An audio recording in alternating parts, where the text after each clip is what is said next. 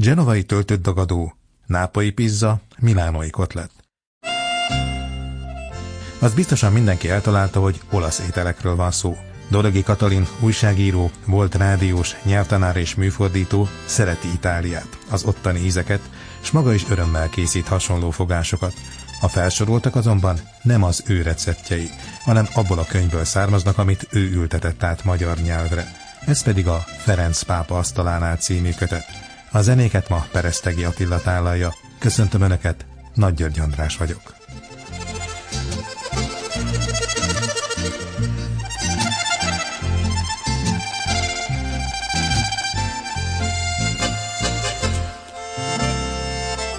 a képeidet elnézve, amit ugye a közösségi médiában megosztottál, nekem azt tűnt föl, hogy számodra a főzés kreativitás, alkotás.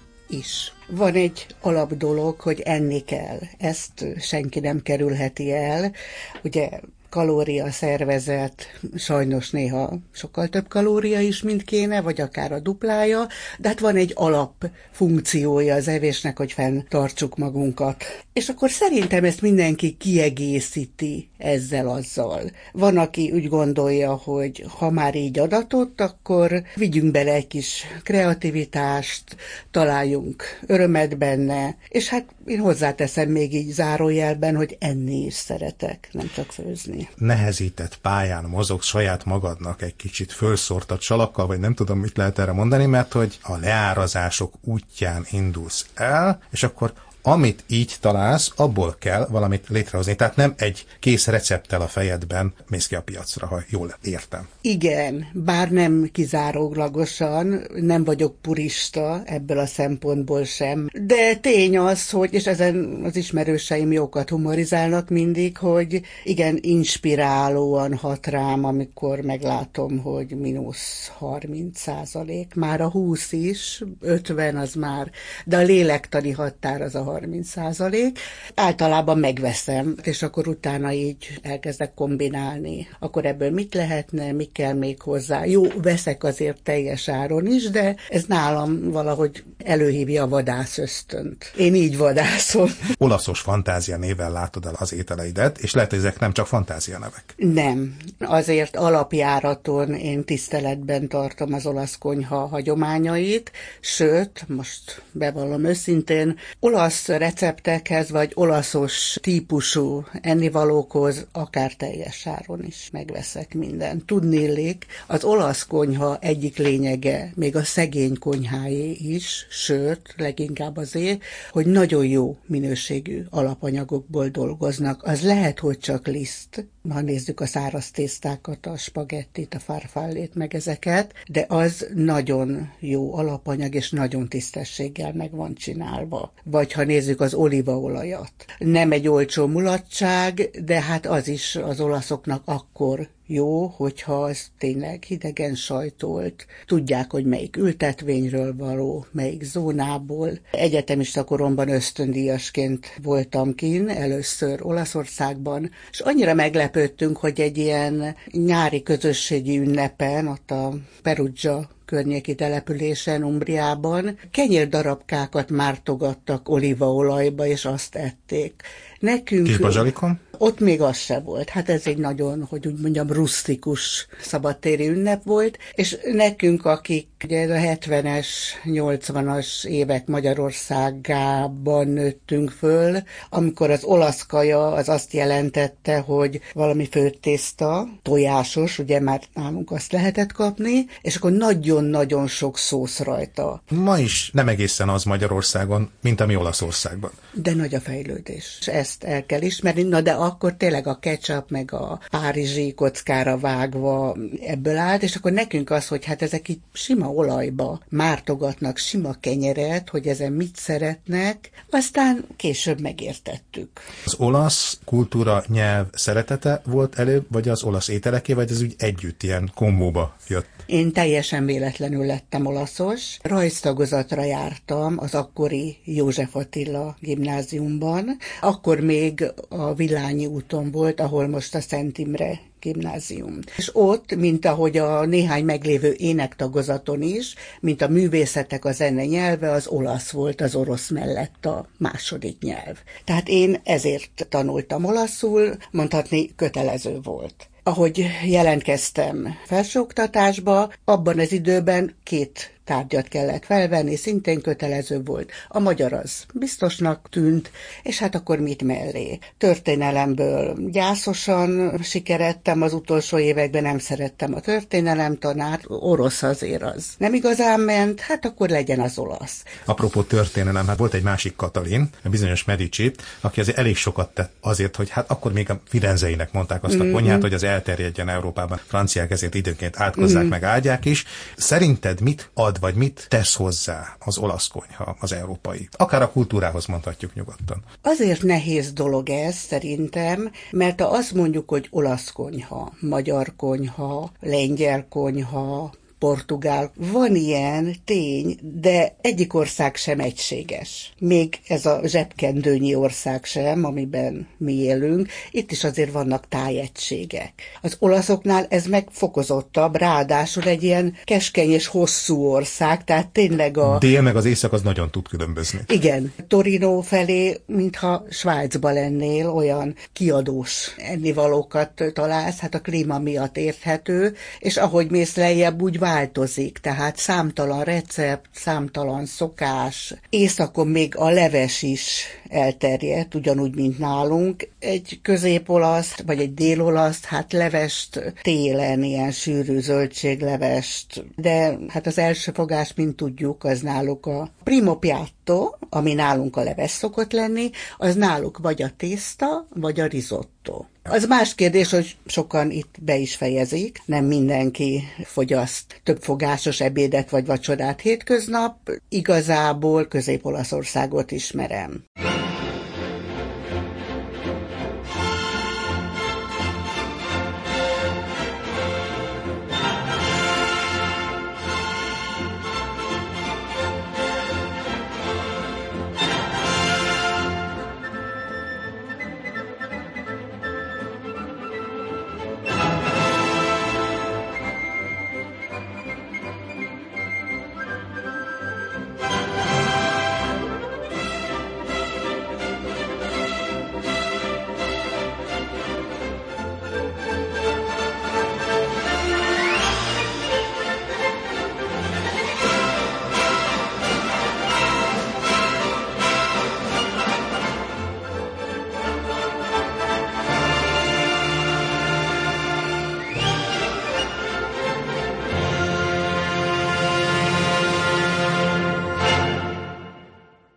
Nagyon meglepődtem Rómában, hogy bort igencsak fogyasztanak. Tehát, hogy nézegettem, hogy hogy tudnak un quarto, ugye az egy negyed liter, vagy un mezzo, vagy egy fél liter bort, így az ebédhez glu, glu, glu, és hát utána kimegy a 40 fokba, és megy vissza dolgozni. Amit én láttam így kifőzdékbe, tehát átlag emberekről beszélek, akik kiugranak ebédszünetbe enni, ott általában vörös vagy fehér van házi tudod, abban a jellegzetes formájú üvegben. Kancsó. Kancsó, üveg, igen. igen, igen, aminek a nyaka egy kicsit szűk. Magyarországon ugye tészta, tészta, tészta, és nagyjából itt a tudásunk lezárul az olasznál. Nálad viszont rengeteg zöldség megjelenik, ami nagyon helyes, meg úgy is van valójában, csak hogy a kettő között olyan furcsa szakadékot érzek. Ahogy mondtam, az olasz konyha nagyon változatos. Egyetlen ember nem is ismerheti meg, még egy olasz sem, hiszen ha volt olyan szerencsés, és Toszkánában született, vagy Lációban, vagy Umbriában, akkor nem feltétlenül ismeri a szicíliai konyhát, ha csak nem ez a szakmája, hobbija. Rómában, hát nekem ott volt szerencsém élni négy évig, azt kell tudni, hogy az alapjáraton egy szegény konyha volt. A mhm. zöldségek megnőttek kicsit jobban nőttek, mint mondjuk Magyarországon. Más a klíma. Így van. Tehát nekik az adott volt. Sok ismerős leszólta a római konyhát, hogy hát ez mi a bolonyaihoz képest, hát hol a hús, az a sok hús, meg hol a firencei beefsteak, meg hol a ragú. Esznek húst, meg ettek is hagyományosan, csak nem sok jutott. A zöldség viszont ott volt a kezük ügyében, és ez lett a hagyomány amiről én úgy gondolom, hogy egy nagyon-nagyon jó hagyomány. És hát ugye az ötségből gyakran olyan részek is felhasználhatók, amik itt Magyarországon hát vagy nem ismertek, vagy feledésbe mentek. Van egy zöldség, aminek a virágát nagyon fogyasztják, és hát nekem is az egyik nagy kedvencem, és alig jutok itt hozzá, ha csak nem valaki a kertjéből. Néha megszán és hoz, de hát egy nap alatt fel kell használni, mert se fagyasztani nem lehet semmi, hát az a cukkini virág erre csodálkoztam rá én is, hogy ez szép is, és fogyasztható is. Nagyon szép, hát ha valaki látott ilyet, sajnos rádión nem tudunk most beklikkelni egy fotót. Holnapra lehet, hogy fölteszem. Jó, ha megtalálom, akkor küldök is esetleg saját fotót, amit a Campo de Fiorin lőttem a cukkini virágokról. Gyönyörű kadmium sárga, és legalábbis ott Rómában következőféleképpen láttam és ettem őket. Az egyik, hogy megtöltik friss, nagyon lágy jusajtal, és akkor úgy sütőben megsütik, a másik, hogy ilyen pasztellában, ami nem más, mint víz, liszt, keveréke, esetleg egy kis fehérbor, olyasmi, mint a palacsintatészta, abba így megforgatják és kisütik. Akácvirág. Igen, ehhez hasonlítható, mint az akácvirágot nálunk annak idején. Vagy másik, hogy szúgót csinálnak belőle, szószt tésztára, és hát még egy recept, amit hát csak ott tudtam enni, azt itt Magyarországon nem, pizzára is teszik. Pikán sajtal és talán szardíniával. Nem konzervvel, hanem szardínia hallal. A tengeri dolgok mennyire jönnek be neked? Nekem bejönnek, de nem vagyok nagyon gyakorlott a készítésükben. Ott ettem, a mélyhűtöttől kicsit félek, nem vagyok egy ilyen tengeri herkentyű feldolgozó.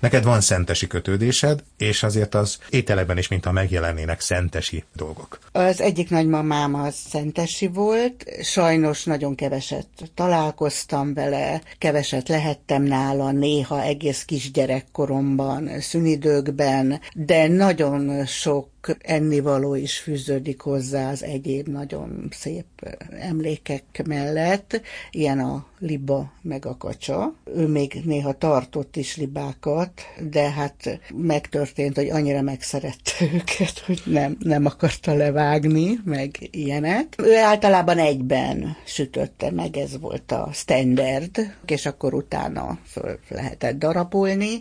Amire még emlékszem, az a zöldségek, szintén szentesen ezt csak utólag tudtam meg, hogy Szentes Magyarország azon részére esik, ahol a legtöbb napsütés jut. És hát talán ennek is köszönhető, hogy ebben a városban a zöldség termesztés annyira elterjedt, és hát gyerekkoromban emlékszem, hogy ha azt mondják, hogy a magyarok nem esznek zöldséget, akkor nekem mindig feltűnik az a délalföldi piac, ahol paprika, paradicsom, tök, hogy tele volt zöldséggel abban a gyönyörű tűző napsütésben. És hát nem mellesleg jó pár hungarikum is származik Szentesről. És hát mai napig szoktál vadászni ilyesmire, mint például kosszarvú paprika nem mindig sikeres a vadászat. Egyébként én azon csodálkozom, hogy gyerekkoromban nem is kellett speciális piacra menni, vagy szentesre. A boltokban is ugye kin voltak a hegyes zöld paprikák, az egyikre ki volt írva, hogy erős, a másikra, hogy édes ezek eltűntek. Mint ahogy, ha jól emlékszem, azért még az én gyerekkoromban is paradicsomból sokkal többféle volt. Most talán már megint szélesedik a piac, de volt egy időszak, amikor hát paradicsom, ennyi, és pont. Ha már ennyit beszélünk a zöldségekről, akkor mondj egy olyan ételt, amiben úgy, úgy bele lehet tenni sokféle zöldséget. Minestrone, ugye az olasz zöldségleves, abban nagyon sok mindent bele lehet tenni, és hogyha az ember nem főzi túl... Ropogós marad egy kicsit. Igen, ilyen res, hogy amikor ráharapsz, azért érezzed, hogy zöldséget eszel, nem valami papit, abba minden mehet. A minestrone rákerül-e Ferenc pápa asztalára? Szerintem rákerül, noha a könyvben nem szerepel, hiszen a Ferenc pápa asztalánál című könyvből megtudhatjuk, hogy Ferenc pápa igen gyakran betéved a vatikáni menzára, olyan meglepetésszerűen. Besétál, fogja a tálcát, és hogyha minestrone van, akkor biztos, hogy azt is fogyaszt. Van egy hölgy, akiről tudják, hogy jó olaszos, és már mondjuk egy érsekig eljutott korábban a fordítás tanulásban, aki egy professzorral levelezett, aki nem nagyon szerette az ilyen megszólításokat. Felhívott a Kossuth könyvkiadó igazgatója. Hát egyrészt tudta, hogy fordítottam Umberto Ékot, ugye amire utaltál az előbb, az Umberto Éko levelezése Martini Biborossal, abból is fordítottam egy részt, másrészt Giorgio Pressburgert, érdekes, hogy abban is volt egy olyan kötet, amiben szerepeltek receptek, és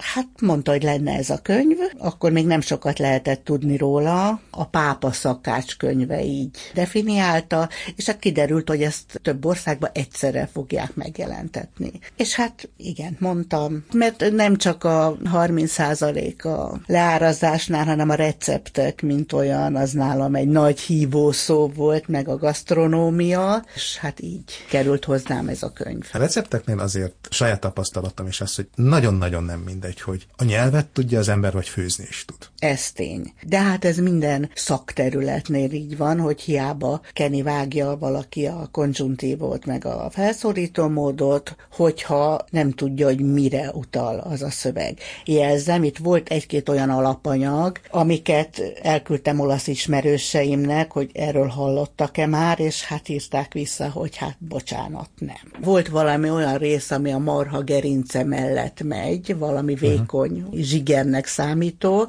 hát azt nem is tudom, hanyadik ismerősöm faggatása után tudtam kideríteni, hogy mi az. A bába kedvenc kenyerében van olyan liszt, ami Magyarországon nem is kapható. Most úgy látom, hogy azért mindenféle liszt megtalálható nálunk, és van benne egy kenyérrecept egyébként, ami sokféle teljes kiörlésű lisztből készült, meg magvakból, de úgy gondolom, hogy ahhoz talán már minden megtalálható, ha másút nem szakboltokban. Van-e olyan recept, ami felkerült a te kínálatodba is ebből a könyvből? Módosított formában került föl. Van egy olyan recept, hogy ricsolá, ami egy halfajta, pisztácia köntösben. Ez már nagyon izgalmas a hangzik. Na most ezt a halfajtát én nem tudtam beszerezni Magyarországon, Magyarországon, de a pisztácia köntöst azt elkövettem. A lényeg az, hogy durvára tört pisztáciával kell borítani a halat, és akkor úgy megsütni, és ettől egy nagyon finom kéreg keletkezik rajta.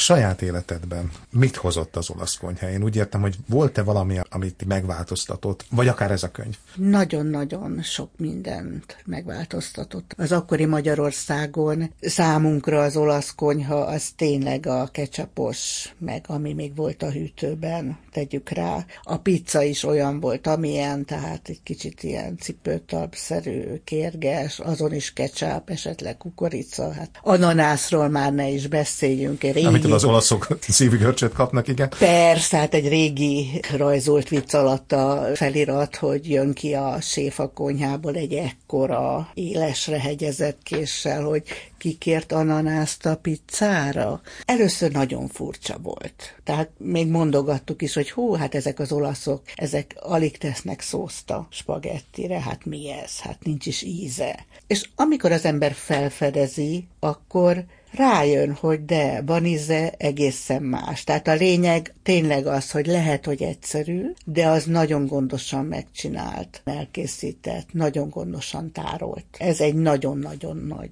tanulság volt a számomra. A másik a spenót. Amit Medici Katalin tett népszerűvé annak idején egyébként Európában. Ezt nem tudtam. Én szerettem gyerekkoromban a rendes idézőjelben. A főzelék spenótot. Igen, a magyar spenótot, ami főzelék, bár egy kicsit olyan jellegtelennek tartottam. Nagyon meglepett, hogy az olaszok ezt a pépesített spenótot, de szerintem más nép sem. Szóval nem ismerik, hanem a leveles szálas spenótot azt futtatják meg serpenyőben. Először furcsa volt, de aztán nagyon-nagyon megszerettem. Tehát nekem most már ez a spenót. És palacsintához is, meg húshoz is, meg mindenhez is adják ezt a spenótot. Igen, fokhagymával, kis borssal, olívaolajban megfuttatva persze. Ez nekem egy nagyon nagy felfedezésem volt. A végére legyen egy tanács a háziasszonyoknak. Ha olaszosat akarnak csinálni, akkor hol kezdjék? Vegyenek olívaolajat, jó? Igen, csak is hidegen sajtolt olívaolajat, mert hát az az igazi, bár, hadd tegyem hozzá zárójelben, sütni nem nem jó. Csak egészen picit teszel belőle valami alá, hogyha olajba kell sütni, ahhoz az olaszok is napraforgó, mogyoróolaj, tehát ami van a közértben. És hát attól függ, ha a tésztát szeretik, akkor száraz tésztát, nem kell túl puhára főzni, ahogy az olaszok mondják, al dente. Igen, tehát amikor ráharapsz a fogaddal, még érzed. De aki például a rizs szereti, az a rizottót is megpróbálhatja. Úgyis jön az ősz meg a tél, úgyhogy a rizottó az már inkább egy téliesebb magyar szempontból nézve úgy éreztem, hogy az a szemlélet, amit az olaszoknál láttam, hogy megbecsülni minden falatot, és mindent felhasználni, de azt jól, tehát a kevésből, a, a szegénységből is valami élvezhetőt készíteni, csinálni, az nagyon benne volt ebben a Ferenc pápa asztalánál című könyvben, ami csak idézőjelben szakácskönyv, mert a receptek mellett nagyon sok mindent megtudhatunk eleve az olasz konyha történetéről, a Made in Italy-ról, tehát az olasz termékekről, és hát magáról Ferenc pápáról is, nagyon meglepő dolgokat. Nekem a kedvenc történetem az volt, amikor kisgyerekkorában az édesanyja otthon hagyta őt egyedül, mert dolgozni kellett menni, és hát sokat tanítgatták őt arra, hogy a szegényeket támogatni kell, be kell őket fogadni. Addig tanítgatták, míg egy nap az anyukája arra jött haza, hogy a kis későbbi Ferenc pápa ott ül és kakaót iszogat egy homlesszel. Úgyhogy hát ő kinyitotta az ajtót, és befogadta, és együtt kakaóztak. Úgyhogy ez az egyik legkedvesebb történetem a könyvből.